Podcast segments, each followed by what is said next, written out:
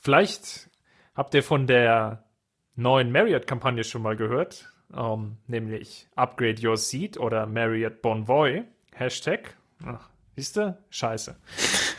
Also nochmal. Ähm, 3, 2, 1. Miasanrot.de Geschichten rund um den FC Bayern München.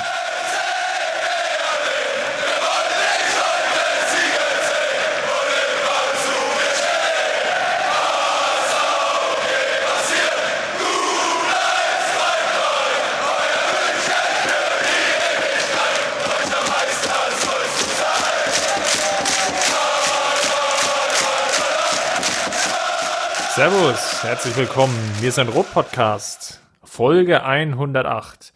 Das erste Topspiel der Saison, wenn man so will, in der Bundesliga ist gelaufen. Der FC Bayern München trennte sich in Leipzig von dem einen der Mitkonkurrenten um die deutsche Meisterschaft mit 1 zu 1. Das Ganze gilt es zu besprechen. Natürlich nicht alleine, sondern wie immer mit dir, Justin. Grüß dich. Servus, Chris. Mein Name ist Christopher und wir starten sofort los. Werbeblock. Justin, kennst du denn schon Marriott Bonvoy? Kein Schimmer, was das ist. Erklär mal. Das ist das Loyalitätsprogramm der Hotelkette Marriott. Dort kannst du dir einige Benefits erarbeiten, indem du natürlich Hotelgast unter anderem bei Marriott bist. Nämlich zum Beispiel exklusive Raten für Mitglieder, einen Mobile Check-in oder aber auch einen ähm, späteren Checkout, wenn die Champions League Partie mal wieder etwas länger gedauert hat. Und was genau hat das jetzt mit dem FC Bayern zu tun?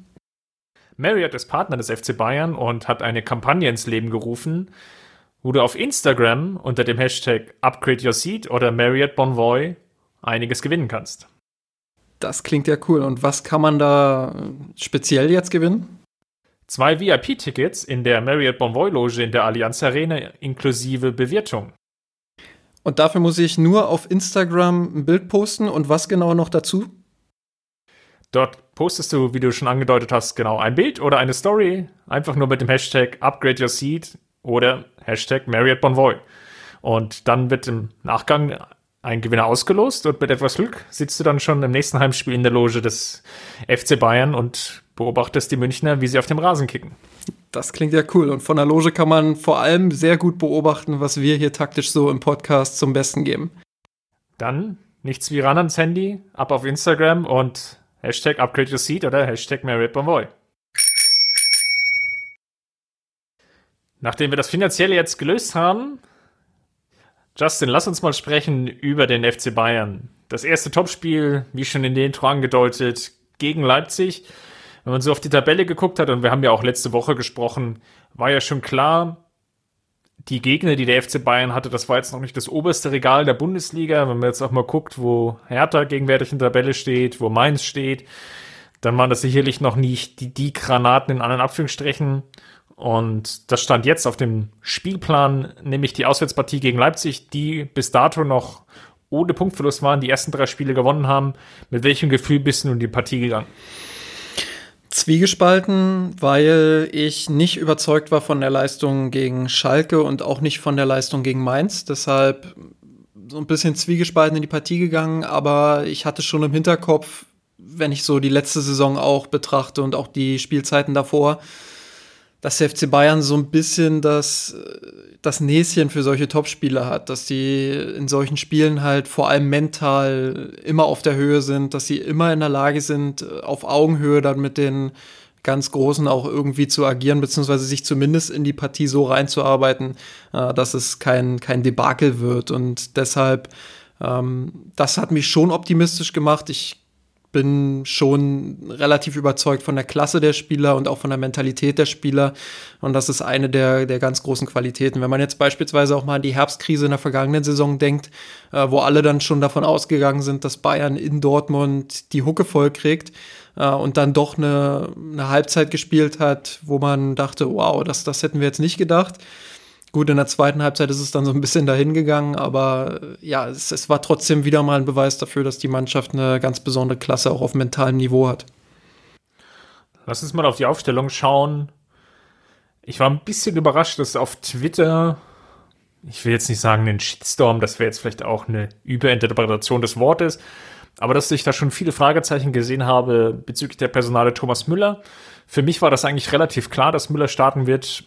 Coutinho war noch nicht so stark involviert in der bisherigen Saison, kann er auch gar nicht als frischer Transfer, kam relativ spät, hatte wenig Pause zwischendrin aufgrund der Copa und hat jetzt in der Länderspielpause in Miami gespielt und in der Nacht von Dienstag auf Mittwoch, also deutsche Zeitzone, noch auswärts in Anführungsstrichen in Los Angeles gekickt, also noch mal weiter westlicher.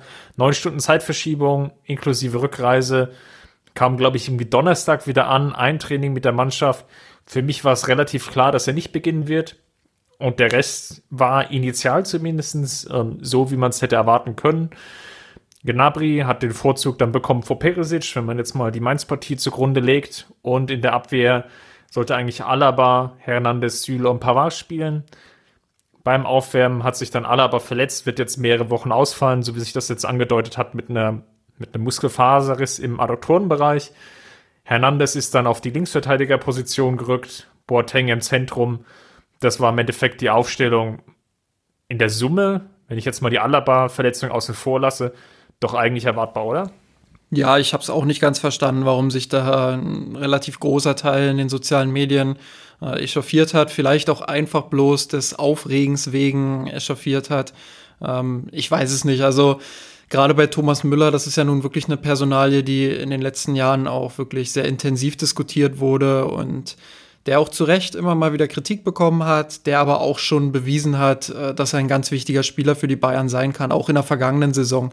Ähm, wir haben immer wieder so ein bisschen den Vergleich gezogen, was Thiago in Ballbesitz ist, ist Müller teilweise gegen den Ball, also ein strukturierendes Element ähm, der da gerade in der Arbeit gegen den Ball sehr wertvoll sein kann. Und warum sollte man ihn dann nicht äh, in einem Spiel bei Leipzig, die wirklich sehr gut in die Saison gestartet sind, auch bringen, um, um einfach dann auch ein, eine gewisse Qualität gegen den Ball zu haben. Und äh, ja, gleich in der wilden Anfangsphase hat er mal gezeigt, was, was, er, was er da einbringen kann.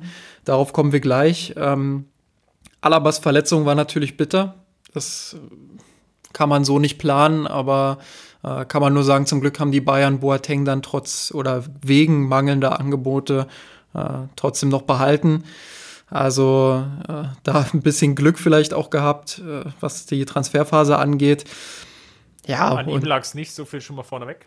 Und Coutinho ist halt auch ein, auch ein neuer Spieler beim FC Bayern, das muss man auch bedenken. Also es ist jetzt nicht so, dass er schon drei Jahre da spielt, äh, eingespielt ist, die Mannschaft perfekt kennt ähm, und jetzt von einer Amerikareise kommt und ja dann sofort sich wieder einleben kann. Das ist ein Spieler, der einfach auch noch ein bisschen Zeit braucht, um sich beim FC Bayern zurechtzufinden, um sich mit den Mitspielern zurechtzufinden und seinen Stil dann auch in diesem System zu finden. Und deshalb äh, glaube ich, dass es eine goldrichtige Entscheidung von Nico Kovac war, Thomas Müller von Anfang an zu bringen. Zumal man ja einen ganz guten Plan hatte, im das Zentrum, ich nenne es jetzt mal, zu überladen weil Leipzig unter Julian Nagelsmann hat ja ein 3-5-2-System, wenn man so will, zumindest offensiv etabliert, eigentlich mit einem ähnlichen Kniff wie Pep Guardiola hier auch mal in seiner Zeit beim FC Bayern so hatte, als Lahm immer so der kleine Pendelspieler war zwischen seiner Rechtsverteidigerposition und im Mittelfeld. Das Ganze hat Nagelsmann, glaube ich, jetzt noch mal eine Spur weitergedreht, so dass es eigentlich eine relativ flexible Formation ist, die gewisse Vorteile im Aufbau hat. Vielleicht ein Aspekt, den Leipzig bisher noch nicht in der Gänze hatte, wobei wir das auch unter Ralf Rangnick schon gesehen haben im Vorjahr. Aber einfach nochmal eine Evolution insgesamt des äh, kompletten Potpürés des Spiels von Leipzig. Genau, und Nico Kovac hat sich halt bei der Aufstellung ordentlich was gedacht und ich will nicht sagen, dass er überrascht hat. Ich glaube, er hat schon das ein oder andere Mal es geschafft, die Bayern gut auf eine Partie einzustellen. Aber gegen Leipzig hat er schon eine sehr, sehr gute Vorbereitungsanalyse äh, betrieben, sage ich mal, und hat genau erahnen können, was Leipzig vorhat, nämlich Benjamin Pavard äh, anzulaufen, ähm, ihn zu Vielleicht Fehlern zu zwingen. Hast du in der Zeitung gelesen? Vielleicht habt ihr das auch in der, in der, Zeitung gelesen, ja genau, wobei ich das nicht unbedingt Zeitung nennen will. Ähm, vielleicht habt ihr das im Boulevard gelesen. Ähm, Ja, also Benjamin Pavard wurde, wurde dann auch tatsächlich sehr aggressiv bearbeitet von den Leipzigern und die Bayern haben halt nicht nur das Zentrum überladen, sondern haben halt auch die rechte Seite vor allem überladen. Serge Gnabry ist von seiner linken Seite teilweise ganz weit ins Zentrum gelaufen, Thomas Müller dann ein bisschen nach halb rechts, Coman äh, auf der rechten Seite. Dann hast du Thiago und Kimmich im Mittelfeldzentrum gehabt. Ähm, und die alle haben dann halt Dreiecke um Pavard herum gebildet. Und das hat den Bayern extrem gut getan in der Anfangsphase. Sicherlich auch das schnelle Tor, wie, wie ich vorhin angekündigt habe. Ähm, Thomas Müller mit einem tollen Ballgewinn, dann schöner Pass in die Tiefe. Lewandowski früh mit dem 1 zu 0. Ich glaube, das hat auch noch mal so ein bisschen Rückenwind gegeben, klar. Ähm, aber die Bayern hatten halt auch einen sehr guten Plan dann und das hat sich nach dem 1 zu 0 dann auch relativ schnell gezeigt. Ähm, sie haben den Sechserraum gut unterstützt, sie haben Pavard gut unterstützt, sie haben ein gutes Positionsspiel gehabt. Ich glaube, ein ganz wichtiger Schlüssel war, dass Thomas Müller, Thiago und äh, Kimmich, dass die ein engeres Dreieck gebildet haben als, als noch zuletzt mit den sehr hohen Achtern. Äh, und ich glaube, das war ein Schlüssel für eine sehr, sehr gute erste Halbzeit der Bayern. Vielleicht noch ergänzend dazu, dadurch, dass, wie du auch schon erwähnt hattest, dass ja Knabri und Coman auch sehr weit eingerückt sind, gab es einfach auch wiederum engere Abstände, bessere Möglichkeiten für Passstaffetten. Hernandez und Pavard haben ihre Rolle dann mit zunehmendem Spielverlauf auch immer offensiver interpretiert, sind weiter aufgerückt. Hernandez vielleicht sogar noch ein Stück mehr als Pavard auf der anderen Seite, auf der Gegenseite, wodurch sich nochmal ein zusätzlicher Spieler ins Offensivspiel eingeschaltet hat. Und es war, ich möchte behaupten, in der ersten Halbzeit, auch wenn das das Spielergebnis nicht wiedergegeben hat, und darüber sollten wir gleich nochmal sprechen, war es vielleicht die taktisch cleverste Leistung, die Nico Kovac jetzt in den, ja, wie viel sind es jetzt, knapp 15 Monaten beim FC Bayern gezeigt hat. Ja, mir fallen nicht viele Spieler ein, die auf ähnlichem Niveau waren. Ich erinnere mich noch an eine richtig starke zweite Halbzeit gegen den VfB Stuttgart letzte Saison, die allerdings dann auch ein Absteiger waren und nicht auf dem Niveau äh, von RB Leipzig agieren. Vielleicht könnte man noch äh, den Rückrundenauftakt gegen Hoffenheim mit reinnehmen. Auch damals eine sehr, sehr starke erste Halbzeit äh, gespielt, aber auch da würde ich sagen, Leipzig ist nochmal ein anderes Niveau, zumal mit äh, Julian Nagelsmann, der der seine Mannschaft ja auch immer sehr akribisch vorbereitet. Und man muss einfach mal konstatieren und sagen, Nico Kovac war besser auf das Spiel vorbereitet als Nico, äh, als Nico Kovac, ja genau, äh, als, als Julian Nagelsmann. Ähm, und ja, das hat er sehr gut gemacht. Das, er hat seine Mannschaft perfekt auf die Leipziger eingestellt, hat die Zwischenlinienräume gut besetzt. Mir hat sehr gut gefallen, dass immer ballnahe Unterstützung da war, dass die Bayern aber trotz der tieferen Positionierung des Mittelfelds bzw. des offensiven Mittelfelds, dass sie trotzdem eben ähm, ja, Tiefe im Spiel hatten, dass sie sich sukzessive nach vorne kombiniert haben. Was ich sehr häufig wahrgenommen habe, sind auch diagonale oder vertikale Pässe auf Robert Lewandowski oder Thomas Müller, die dann nochmal haben klatschen lassen in den freien Raum. Und dann war da ein Spieler im Zentrum, der das Spiel vor sich hatte und entweder auf die Flügel spielen konnte oder halt den tiefen Ball in die Offensive spielen konnte. Das sind taktische Variationen, die nicht durch Zufall oder individuelle Klasse entstanden sind. Das sah schon sehr geplant und gewollt aus. Und dementsprechend, ja, muss man, muss man da einfach konstatieren, dass die Bayern sehr, sehr gut vorbereitet auf dieses Spiel waren und einen Plan hatten und dieses Gefühl von Anfang an auch vermittelt haben. Jetzt auch nochmal ein Regal tiefer greifen in die Statistikabteilung, da lässt sich das eben sehr, sehr gut auch ablesen, das gute Spiel des FC Bayern. Die meisten von euch haben ja noch den DFB-Pokal vor Augen und diese relativ wilde Partie. Leipzig hat die Münchner früh unter Druck gesetzt mit einem sehr guten Pressing-Vortrag. Ihr erinnert euch sicherlich auch noch daran, dass Leipzig hätte sicherlich führen können, Schrägstrich, wenn nicht sogar müssen, hätte nicht mal nur neuer im Tor gestanden. Und dass die Münchner mit der ersten Halbchance durch diesen genialen Kopfball von Lewandowski ja dann in Führung gegangen sind, dass das Spiel eigentlich erst zum Kippen gebracht hatte. Und wenn man sich jetzt mal die Statistiken dieser beiden Spiele anguckt, oder beziehungsweise das DFB-Pokalfinale in Gänze und die erste Halbzeit, dann wird deutlich, dass die Münchner äh, im Ballbesitz jetzt in Leipzig 76 Prozent Ballbesitz hatten was eine Steigerung von 18 Prozent ist. Das ist ein enormer Wert und das bringt einfach mehr Sicherheit, mehr Kontrolle über das Spiel. Und ähm, eine Passquote von 91 Prozent, was nochmal eine Steigerung von 13 Prozent ist im Vergleich zum DFB-Pokal. Und das zeigt auch, dass die Münchner eine sehr gute Kontrolle hatten. ich glaube, nicht nur Quergeschiebe drin hatten, sondern dass auch schon viel Vertikalität drin war. Und das lässt sich eben auch darin ablesen, dass in der ersten halben Stunde die Münchner sechs Torschüsse hatten, vier aufs Tor. Und neben dem 1 zu 0, was ja eine sehr klare Chance war, sicherlich auch noch durch den Kopfball von Robert Lewandowski und zwei Abschlüsse noch von Gnabry und Lewandowski wiederum, ähm, sicherlich die Möglichkeit da gewesen wäre, auch höher zu führen. Ja, und ein ganz wichtiges äh, Mittel dafür oder ein ganz wichtiges taktisches Mittel dafür war halt auch die gute Arbeit gegen den Ball dann. Du hast es angesprochen, ganz viel Ballbesitz, aber eben auch in den Phasen, wo sie den Ball nicht hatten, ähm, konnten sie aufgrund von zwei Dingen einfach ganz schnell den Ball auch zurückerobern. Einerseits ein sehr starkes Gegenpressing. Die Bayern haben nicht nur beim 1 zu 0 durch Thomas, äh, durch, durch Robert Lewandowski nach Thomas Müller Ballgewinn ähm, nicht nur dort sehr, sehr gut den Ball zurückgeholt, sondern auch in vielen anderen Situationen. Und äh, sie haben oft halt Pressingfallen auf den Flügel gestellt. Sie haben, glaube ich, über die gesamte Partie hinweg 39 Mal den Ball in Leipzigs Hälfte gewonnen. Das ist ein enormer Wert. Also das Pressing hat einfach super funktioniert. Das war richtig gut organisiert. Und der zweite Punkt ist einfach, dass ich, was ich vorhin schon angesprochen habe, im Mittelfeld waren die Abstände geringer. Das heißt, wenn du den Ball verlierst, dann hast du automatisch auch geringere Abstände zum Gegenspieler. Dann hast du nicht so ein Riesenloch im Mittelfeld, sondern dann kannst du sofort wieder ins Gegenpressing gehen oder dich halt schneller wieder fallen lassen, um dann eine kompakte Formation zu bilden.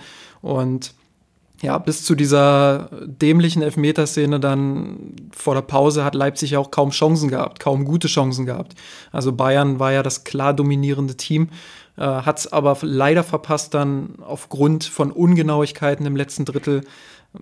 Hier würde ich gar nicht mal sagen, dass irgendwie die Tiefe gefehlt hat oder dass irgendwie der Plan gefehlt hätte, sondern es war einfach so, dass die Bayern zu ungenau dann agiert haben, dass sie dann, ich erinnere mich da an eine Situation beispielsweise, wo Serge Gnabry zum Abschluss kommt und den Ball dann irgendwie ins Ausstolpert, statt ihn, statt ihn irgendwie aufs Tor zu bringen.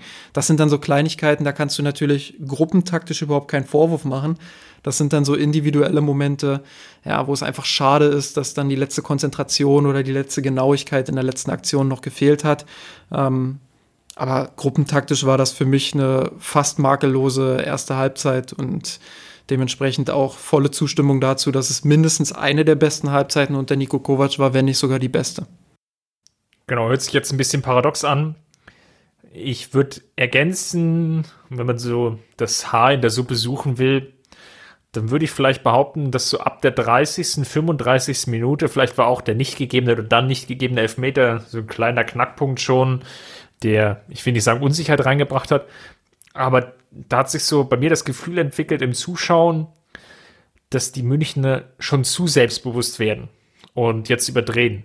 Das macht sich natürlich auch sehr stark in der Personalie Thiago dann deutlich, der dann, ich will nicht sagen, den Gegner vorführt, aber der es dann vielleicht mit ähm, Kabinettstückchen, nennen wir es mal positiv, etwas übertreibt sei es in Form von Übersteigern. Ich erinnere mich an eine Szene so kurz vor dem, es war ja kein Foul dann, also vor dem Zweikampf mit Hernandez im Strafraum, der dann zum, Verm zum vermeintlichen Elfmeter führte. Das hast ähm, du schön gesagt. Solche Blütentreib der war. Ähm, ja, da erinnere ich mich an eine Szene, als Thiago da irgendwie auch nochmal so ein nicht konsequent genug war und dann irgendwie den Übersteiger mit Lupfer versucht. Ähm, und das macht sich dann vielleicht auch deutlich in der Szene, ähm, die zum Gegentor geführt hat. Ähm, ich war ja der Autor des Spielberichts bei uns im Blog unter mirsanrot.de, habe dafür auch natürlich wieder ordentlich Prügel eingesteckt, dass ich die Szene von Thiago nicht deutlich genug gesehen habe.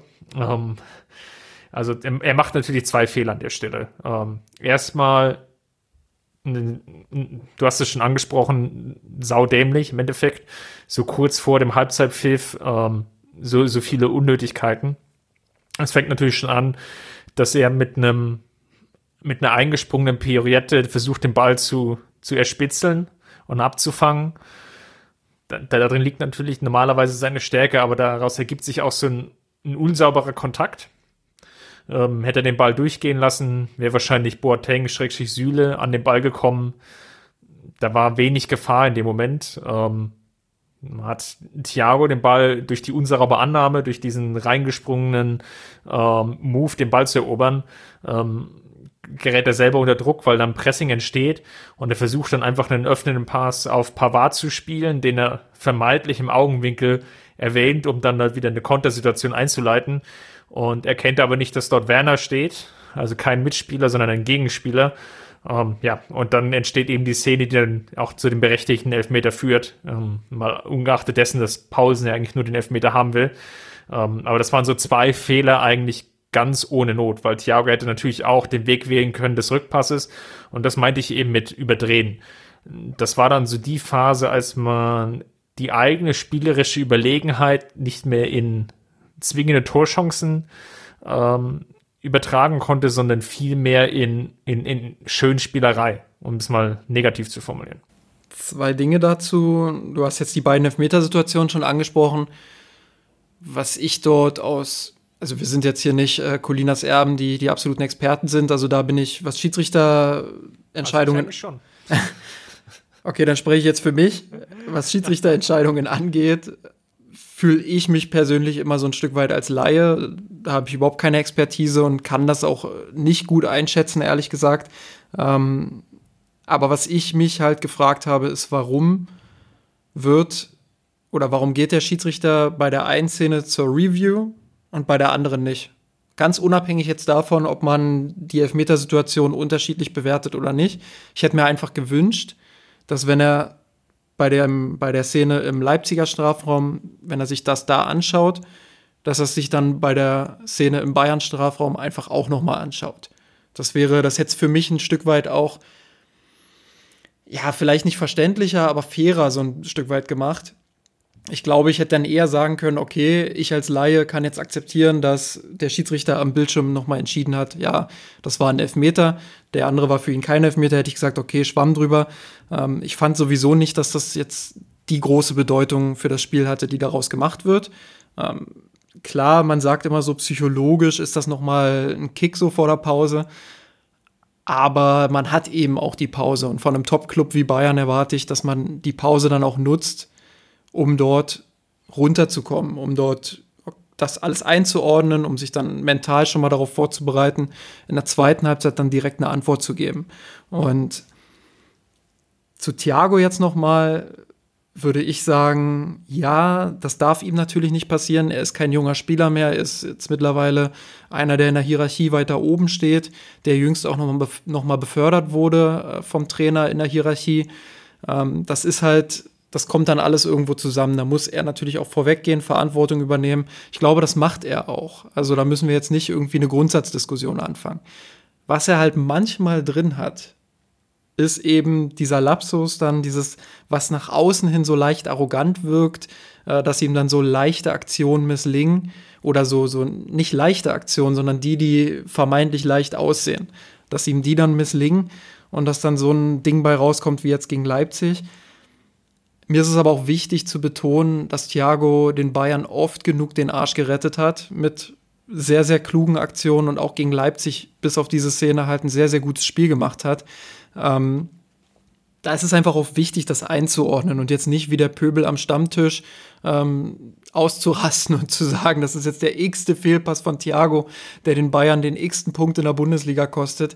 Äh, ich glaube, das entspricht einfach auch nicht der Realität und das wird auch nicht dem gerecht, was Thiago für den FC Bayern schon geleistet hat. Und deshalb harte Kritik an dieser Szene, absolut, muss man äußern, wird auch intern so passieren, denke ich.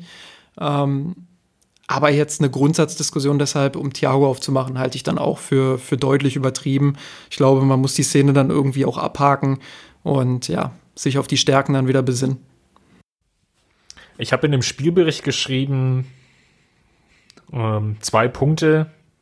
Nämlich Punkt eins: Nico Kovac war clever. Das haben wir, glaube ich, jetzt beide schon analysiert. Und der zweite Punkt, den ich hatte, war Nagelsmann cleverer Fragezeichen. Ähm, das ist gerade schon angesprochen die Erwartungshaltung an einem Club wie FC Bayern ist, ja, der Ausgleich ist blöd gefallen, sind wir uns beide einig. Auch vom gesamten Spielverlauf vielleicht jetzt nicht unbedingt verdient. Und was mich jetzt eher negativ überrascht hat, war, dass die Münchner das nicht antizipieren konnten, was Nagelsmann voraussichtlich umstellen wird. Also es war offensichtlich, dass die Münchner eine Überzahlsituation im Zentrum haben, personeller Natur, und dass das am besten ähm, ja, zu kontern ist, in Anführungsstrichen aus Leipziger Sicht, ist eben eine Umstellung hin zu einem 4-4-2, 4-2-2-2-System. Ähm, das, was im Endeffekt dann auch passiert ist. Das haben und, sogar Lothar Matthäus und Wolf Fuß erkannt. Und da hatte ich jetzt eigentlich, oder hätte ich jetzt erwartet, dass die Münchner sich schon wesentlich stärker auch im, im Vorfeld schon darauf vorbereitet haben, dass Leipzig im Endeffekt, machen wir uns nichts vor, zwei, drei Hauptsysteme hat. So, das 3-5-2 wurde perfekt bespielt. Also, ich will nicht sagen eins mit Sternchen, aber das war definitiv ähm, eine Top-Leistung.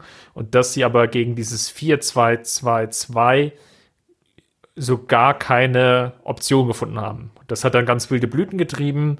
Ähm, Hernandez und Pavard waren häufig isoliert, ähm, sahen dann dadurch natürlich als Ende der Kette extrem schlecht aus, weil die Leipziger sehr hoch gepresst haben, viele Ballgewinne dadurch hatten, weil Hernandez und Pavard eigentlich keinerlei Optionen hatten, weil es einfach eine Unterzahl dann im Zentrum gab, viel Deckungsschatten, ähm, sehr viel Druck auf die Außenverteidigerposition.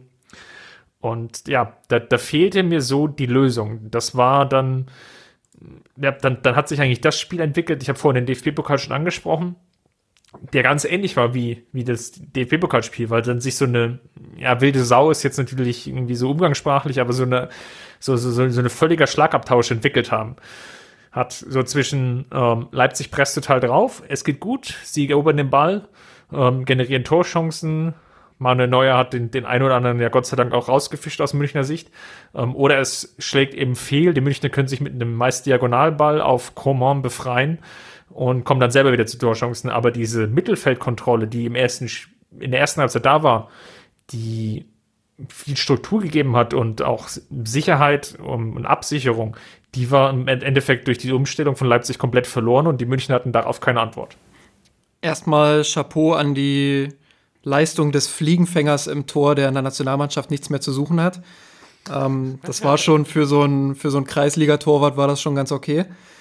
Ähm, ja, und sonst absolute Zustimmung zu dem, was du gesagt hast. Also die Sache ist, wenn ich als stinknormaler Blogger in meiner Vorschau schon erkenne oder schon sage, Leipzig hat zwei Systeme, dann können wir davon ausgehen, also in dieser Saison bisher zwei Systeme gespielt, nämlich das 4-2-2-2 gegen Gladbach und sonst halt das 3-5-2, was sie halt, was sie halt gespielt haben sonst.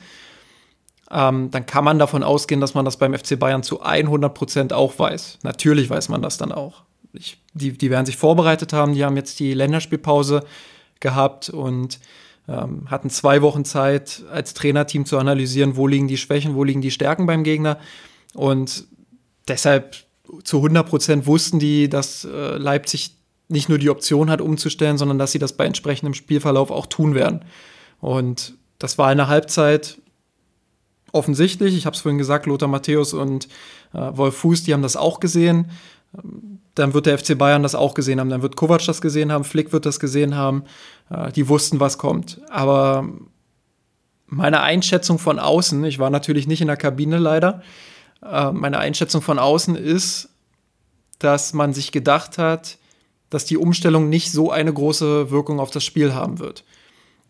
So, Leipzig kam dann raus, hat direkt mal zwei dicke Chancen gehabt. Ich glaube, Bayern hatte auch noch eine relativ ordentliche Chance, ähm, die dann nicht reinging. Das Ding, was glaube ich äh, Mykele auf der Linie rettet, wenn ich es nicht oder so halb, ne, dieser ja, Halbschuss, ja. Halbflanke. Ja. Ja, und dann kommt halt so diese wilde Sauphase und dann macht Kovac, das muss man dann halt auch erwähnen, dann macht er wiederum etwas sehr Richtiges, wie ich finde. Er wechselt, ich glaube, rund um die 60. Minute war das. Mhm, ähm, 62., 63. macht er so eine Art Doppelwechsel, also bringt erst äh, Tolisso. Genau. Oder nee, umgekehrt. Erst, erst Davis, erst genau, Alfonso Davis. Davis äh, den bringt er für Serge Nabri. Viele dachten jetzt wahrscheinlich wieder, oh, warum nimmt er denn jetzt wieder Serge Nabri runter? Ähm, aber der hatte tatsächlich keinen so starken Auftritt in diesem Spiel. Vielleicht lag es auch an dieser veränderten Rolle, dass er viel einrücken musste.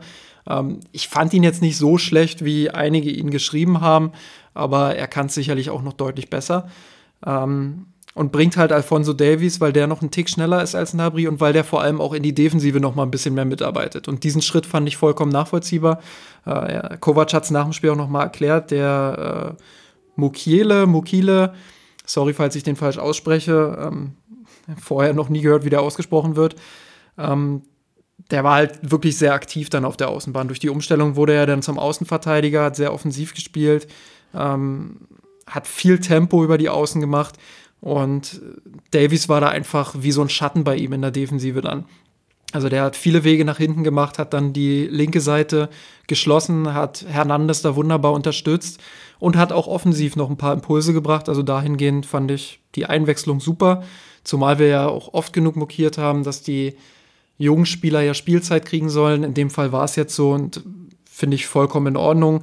Taktisch hat es ein bisschen Ruhe in die Partie gebracht und personal äh, ja, war es einfach auch super. Und der andere Wechsel war Corentin Tolisso für äh, Thomas Müller.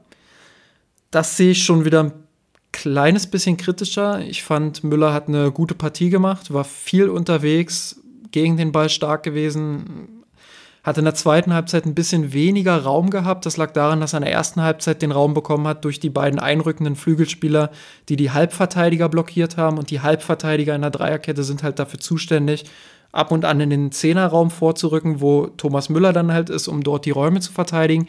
Durch Coman und Nabri und Lewandowski in der Mitte waren die drei Innenverteidiger gebunden.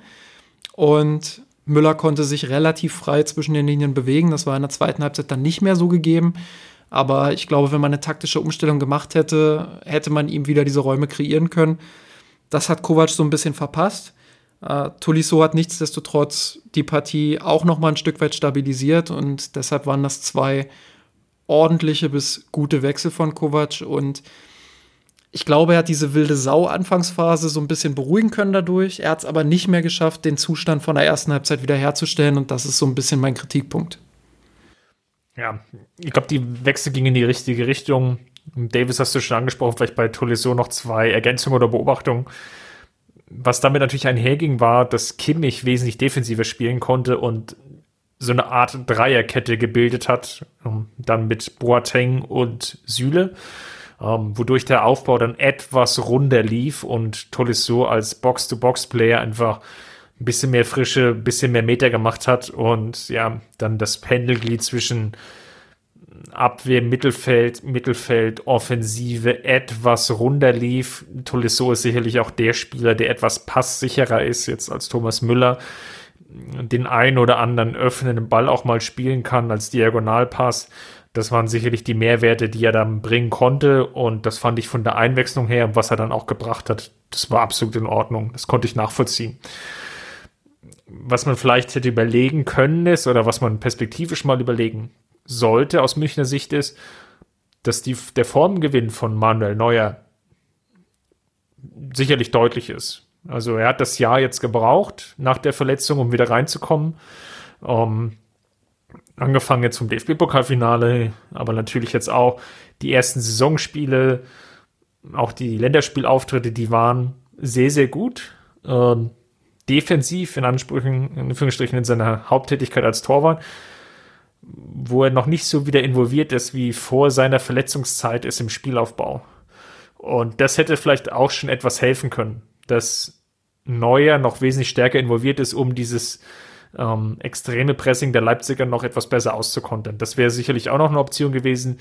So war es dann eben der etwas defensivere Kimmich. In der Summe natürlich, ähm, ich will nicht sagen, ein Hauch zu spät, aber wenn es blöd läuft, macht halt Leipzig oder nutzen sie halt eine ihrer Chancen. Sie hatten fünf Abschlüsse in dieser Viertelstunde von der Halbzeit ähm, bis zu diesen Einwechslungen von Davis und Tolisso. Das ist ein Hauch zu viel. Wenn es jetzt fünf oder zehn Minuten sind, okay. Ähm, 15 ist dann schon wieder etwas die Spur zu spät reagiert. Aber das ist jetzt natürlich ähm, schon Jammern auf sehr hohem Niveau. Ähm, hängt natürlich auch immer so davon ab, wie der Spielverlauf wahrgenommen wird. Ähm, du hattest es angesprochen, die Münchner natürlich auch durch die aggressive Spielweise der Leipziger auch dann immer wieder zu Torchancen gekommen in dieser ähm, Phase des offenen Schlagabtauschs. Von daher kann ich es etwas nachvollziehen. Ähm, wir beiden sind halt eher so die, die Typen, die dann eher die, die Absicherung bevorzugen würden. Wir sind eher so die sicheren Typen. Ähm, ja, vielleicht noch eine Statistik, die so ein bisschen zeigt, dass der FC Bayern in der zweiten Halbzeit sehr damit zu tun hatte, sein Aufbauspiel wieder auf die Kette zu bekommen. Du hast gesagt, Kimmich dann tiefer, ähm, Dreierkette hinten, versucht eher den Ball dann so ein bisschen mehr zu halten, um Leipzig den, den Wind aus den äh, Segeln zu nehmen. Alles verständlich, aber es ging halt auch zu Lasten der Offensive. Also die Bayern sind dann wieder, gerade auch gegen Ende der Partie, wieder in alte Muster verfallen. Sie haben gemerkt, dass sie das Zentrum nicht mehr ganz so bespielen können und statt dann zu sehen, wie, wie besetze ich denn das Zentrum jetzt, damit ich da weiterhin meine Akzente setzen kann, haben sie halt hauptsächlich wieder über die Flügel gespielt. Sie haben in der zweiten Halbzeit 13 Flanken geschlagen, wovon drei ankamen.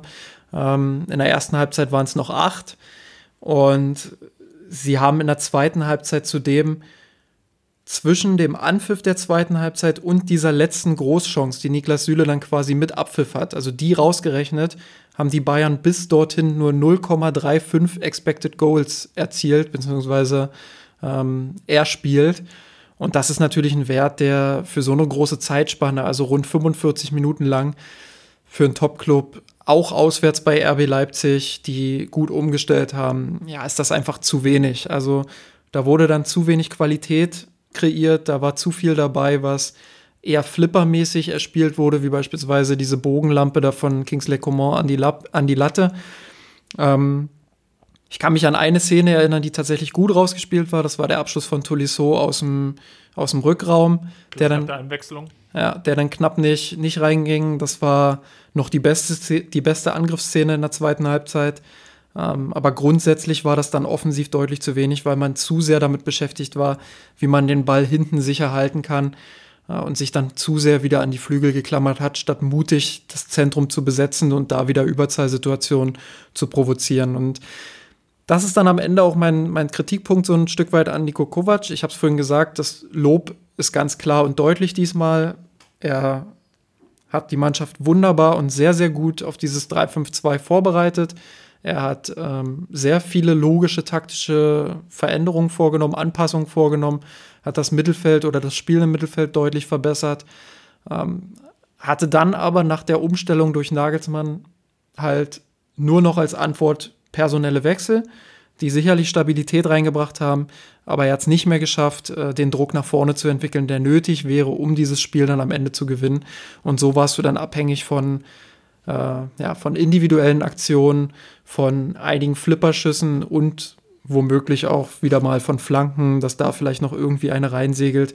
Fast hätte es geklappt, aber ja, ich habe so ein bisschen den Weg aus der ersten Halbzeit vermisst. Es ist natürlich auch verständlich, dass die Münchner da den leichtesten oder den einfachen Widerstandsweg nehmen, ja. Ähm, das Pressing wurde hin und wieder gut überspielt, haben wir jetzt dann schon angesprochen. Meistens mit einem öffnenden Diagonalball auf ähm, Kingsley Coman, was dann dazu geführt hat, dass auch Pavard aufrücken konnte und dass so eine 2-1-Überzahlsituation häufig gab ähm, gegen Halzenberg der dann überspielt werden konnte. Coman hat da die, die meisten Zweikämpfe, Dribblings für sich entschieden. Dann kam es häufig zu diesen von dir schon angesprochenen Flankensituationen. Also ich konnte das ein, etwas nachvollziehen, dass man natürlich dann dieses Muster beibehält. Leipzig hat dann das auch über sich ergehen lassen. Ähm, du hast natürlich recht, dass da jetzt nicht die mega krasse Torchance herausgesprungen ist. Das kann man dem Team ein bisschen vorwerfen. Ähm, sicherlich auch, wie wir es jetzt schon angesprochen haben, dass Kovac halt in der zweiten Halbzeit das dann nicht mehr ganz so gut im Griff hatte. Ich habe mich dann lange Zeit während des Spiels schon gefragt, ob und wann es einen Zeitpunkt gegeben hätte, Coutinho zu bringen und wenn, für wen. Am Ende konnte ich den Wechsel mit Thiago ähm, sehr, sehr gut nachvollziehen. Thiago wirkte dann auch etwas müde. Um, ähm, kann sicherlich jetzt über den Zeitpunkt streiten, dass 85., 86. Minute vielleicht fünf Minuten zu spät war. So, dass ähm, Coutinho noch so einen größeren Einfluss hatte.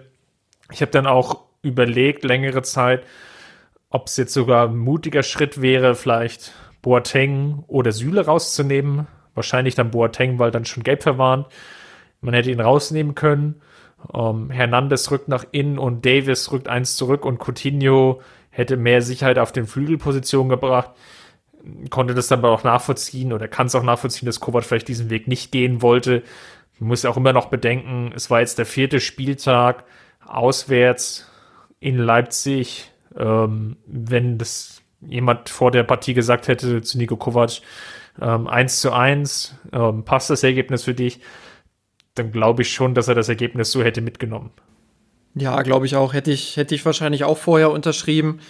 Ähm, mit dem Spielverlauf jetzt, beziehungsweise mit dem Wissen, wie das Spiel verlaufen ist, ist es halt ärgerlich. Also Bayern hat insgesamt, auch wenn die zweite Halbzeit ein bisschen schwächer war, insgesamt eine gute Leistung abgeliefert. Ähm, Expected Goals bei Understat war dann 1,65 für Leipzig, 1,67 für Bayern, in dem Sinne dann ausgeglichen. Aber man muss halt auch dazu rechnen, äh, dass bei den 1,65 von Leipzig halt auch der Elfmeter mit drin ist, der alleine schon mit 0,76 gewertet wird. Ja, und wenn man, wenn man den abzieht, ähm, dann ist Leipzig deutlich unter 1, was Expected Goals angeht. Und das ist schon eine sehr, sehr gute Leistung der Bayern im Defensivbereich. Das muss man so klar sagen. Ähm, das war dann am Ende deutlich unter 1 bei Leipzig plus ein Geschenk der Bayern. Ähm, ich hätte mir halt noch ein bisschen mehr Genauigkeit in der ersten Halbzeit gewünscht. Dann wäre es vermutlich schon mit 0 zu 2 oder meinetwegen auch 1 zu 2 oder 1 zu 3 in die Pause gegangen. Ja, so war es jetzt ein 1 zu 1. Man hat auf die Umstellung dann reagiert, aber womöglich nicht so reagiert, dass ja, der Druck nach vorne noch mal größer wird. Und dementsprechend muss man jetzt mit diesem 1 zu 1 leben. Ich finde es ein bisschen paradox, dass Bayern jetzt zweimal in dieser Saison unentschieden gespielt hat und zweimal gewonnen hat in der Bundesliga. Und ausgerechnet die beiden Unentschieden die beiden stärksten Spiele waren, während die beiden Siege oder die beiden deutlichen Siege auch äh, ja doch mitunter eher enttäuschend waren in der Leistung. Und ja, das ist dann so ein bisschen auch die Story der bisherigen Bundesliga-Saison der Bayern. Dann machen wir mal einen Deckel drauf auf die Partie und wir kommen zu unserer beliebten Kategorie, die Gewinner und Verlierer der Woche. Justin, wer war denn der Gewinner der Woche für dich? Mein Gewinner ist Thomas Müller. Allein schon deshalb, weil der so viel Gegenwind irgendwie bekommen hat auf Social Media. Wir haben es vorhin angekündigt oder vorhin gesagt.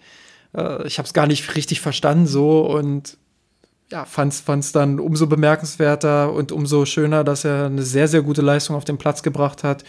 Und deshalb für mich der Gewinner der Woche, der das Pressing der Bayern auch immer wieder noch auf ein anderes Level zu heben weiß. Sehr schön. Ähm, ich gehe heute mit Manuel Neuer, der die Partie, ja, nicht, ich will nicht sagen gerettet hat, aber zwei, drei extrem gute Paraden drin hatte.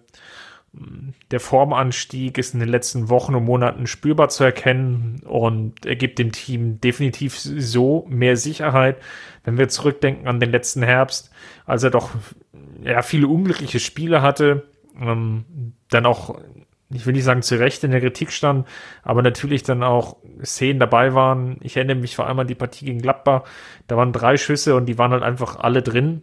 Und ähm, früher kannte man das nicht so. Da war zumindest ein, zwei, wo er die Chance gehabt hätte, noch an den Ball zu kommen.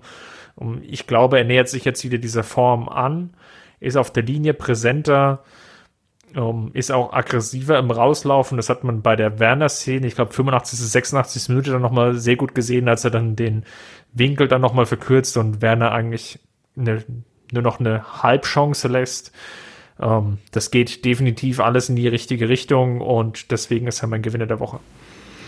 Mein Verlierer der Woche ist, ja, bist du, Chris. Danke. Weil du Thiago nicht genannt hast in der oder nicht mehr genannt hast in der Spielanalyse. Nein, Quatsch. Ähm, mein Verlierer der Woche ist natürlich Thiago und weil ich genau weiß, dass du ihn natürlich wieder nicht nennen willst, weil du ja den schönen Wetterfußballer unbedingt verteidigen willst, ähm, werde ich es jetzt tun. Äh, ja, also wie gesagt, er hat eigentlich ein gutes Spiel gemacht, reißt dann aber eine wirklich sehr gute erste Halbzeit mit dem Arsch wieder ein, mit so einer bescheuerten Aktion. Ähm, deshalb für mich kein Weg dran vorbei, dass es Thiago ist. Ja, ich habe es vorhin gesagt, leider. Er ist mittlerweile halt ein Führungsspieler, er ist mittlerweile auch ein älterer Spieler, der sich solche Dinge einfach nicht mehr erlauben darf. Und ich bin im Gegensatz zu vielen Bayern-Fans der Meinung, dass Thiago und Kimmich eine Doppelsechs mit ganz viel Potenzial sein kann.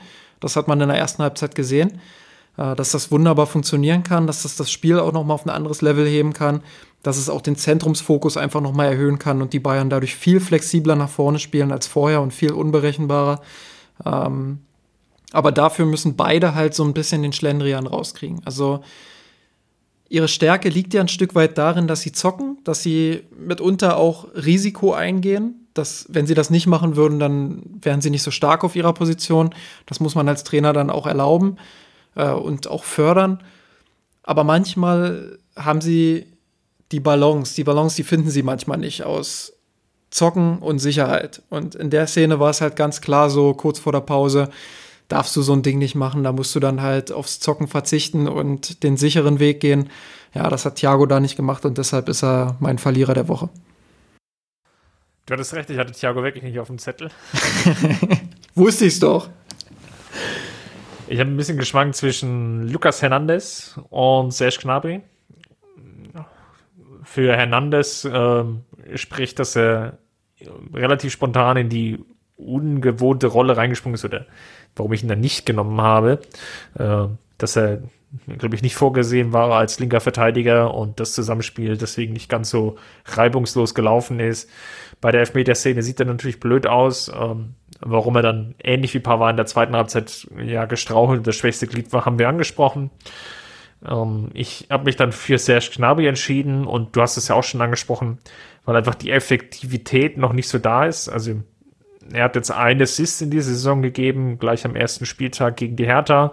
Ansonsten eher zwei durchwachsene Auftritte gehabt auf Schalke und ähm, jetzt gegen Leipzig. Ich habe das Gefühl, dass er noch nicht so ganz angekommen ist in der laufenden Saison. Und um das statistisch auch nochmal zu untermauern, ähm, Gnabry hatte fünf Ballverluste ähm, in in der Partie jetzt gegen Leipzig. Ähm, so viel wie auch Kingsley Coman und aber auch Hernandez und äh, Lewandowski waren auch ziemlich weit in der Statistik vorne. Aber wenn ich jetzt zum Beispiel Coman als Vergleich nehme auf der Gegenseite, der hat insgesamt sieben Dribblings gewonnen, ein herausragender Wert. Und äh, Gnabry hat kein Dribbling gewonnen. Also war der Impact von ähm, Coman dann noch etwas höher auf das Spiel. Ich meine, das hat man ja auch gesehen, gerade dann auch am Ende der zweiten Halbzeit. Von daher ähm, ja, Serge Gnabry noch nicht so ganz angekommen. Ich hoffe, das wird sich jetzt im Laufe der nächsten Wochen dann etwas einschleifen, sodass er auch wieder so in Form kommt, äh, wie wir es in der Rückrunde gesehen haben. Ja, kann ich dir auch nur zustimmen. Ich habe es vorhin schon gesagt, ich finde, es ist jetzt nicht brutal schlecht gewesen gegen Leipzig. Er hat viele gute Aktionen auch gehabt, als er eingerückt ist. Also nicht gute Aktionen im Sinne von Abschlüsse oder Dribblings, aber im Kombinationsspiel hat er schon seinen Wert gehabt in der ersten Halbzeit, auch in der Überladung der rechten Seite, als er weit ins Zentrum einrückte.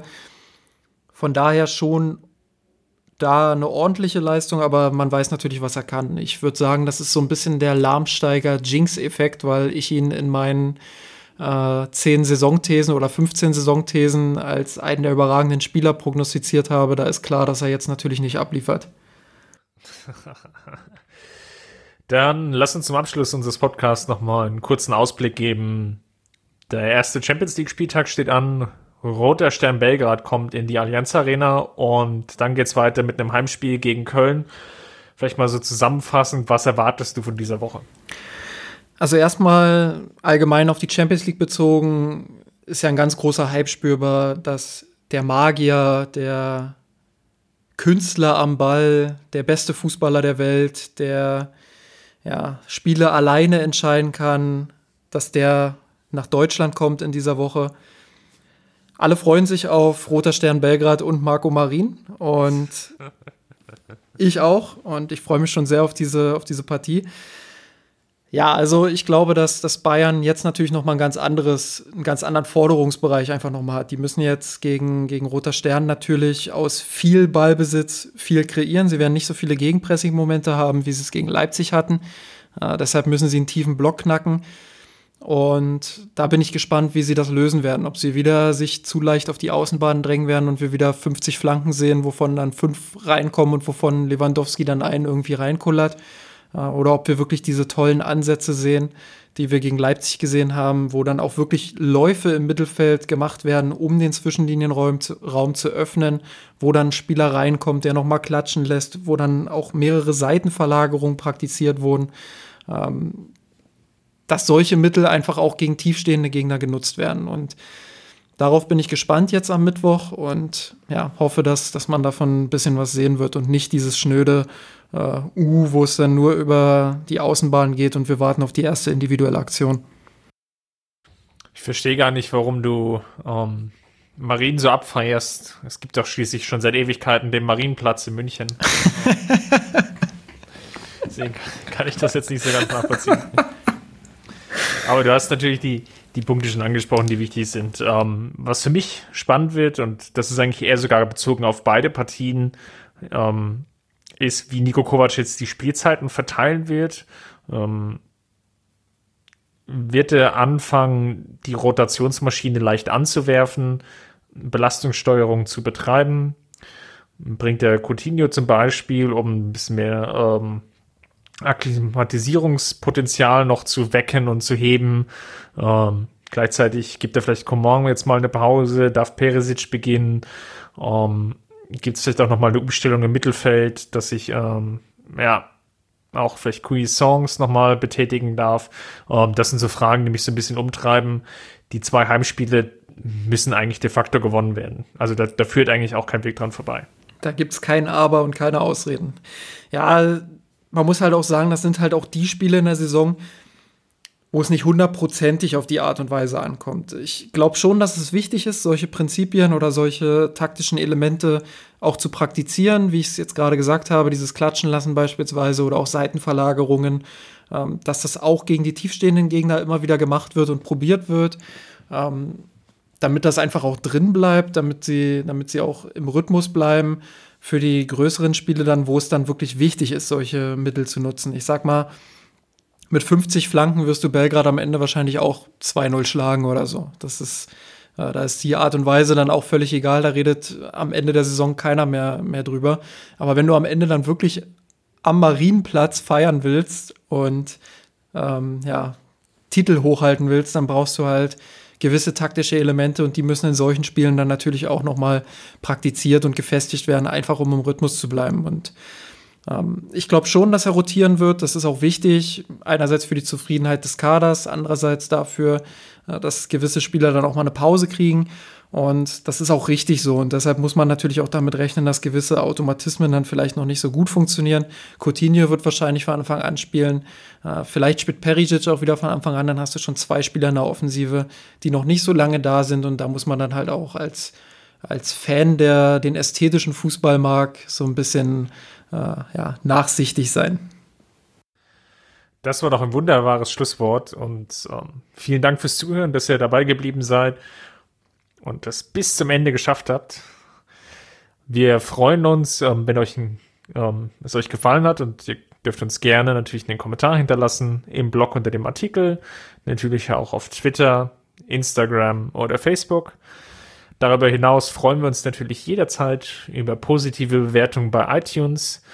Ähm, dem, denjenigen, der uns einen Stern gegeben hat mit der Begründung, eigentlich ganz gut, aber leider über Bayern. Ähm, wir haben heute ja versucht, über Leipzig und Marco Marin zu sprechen, also.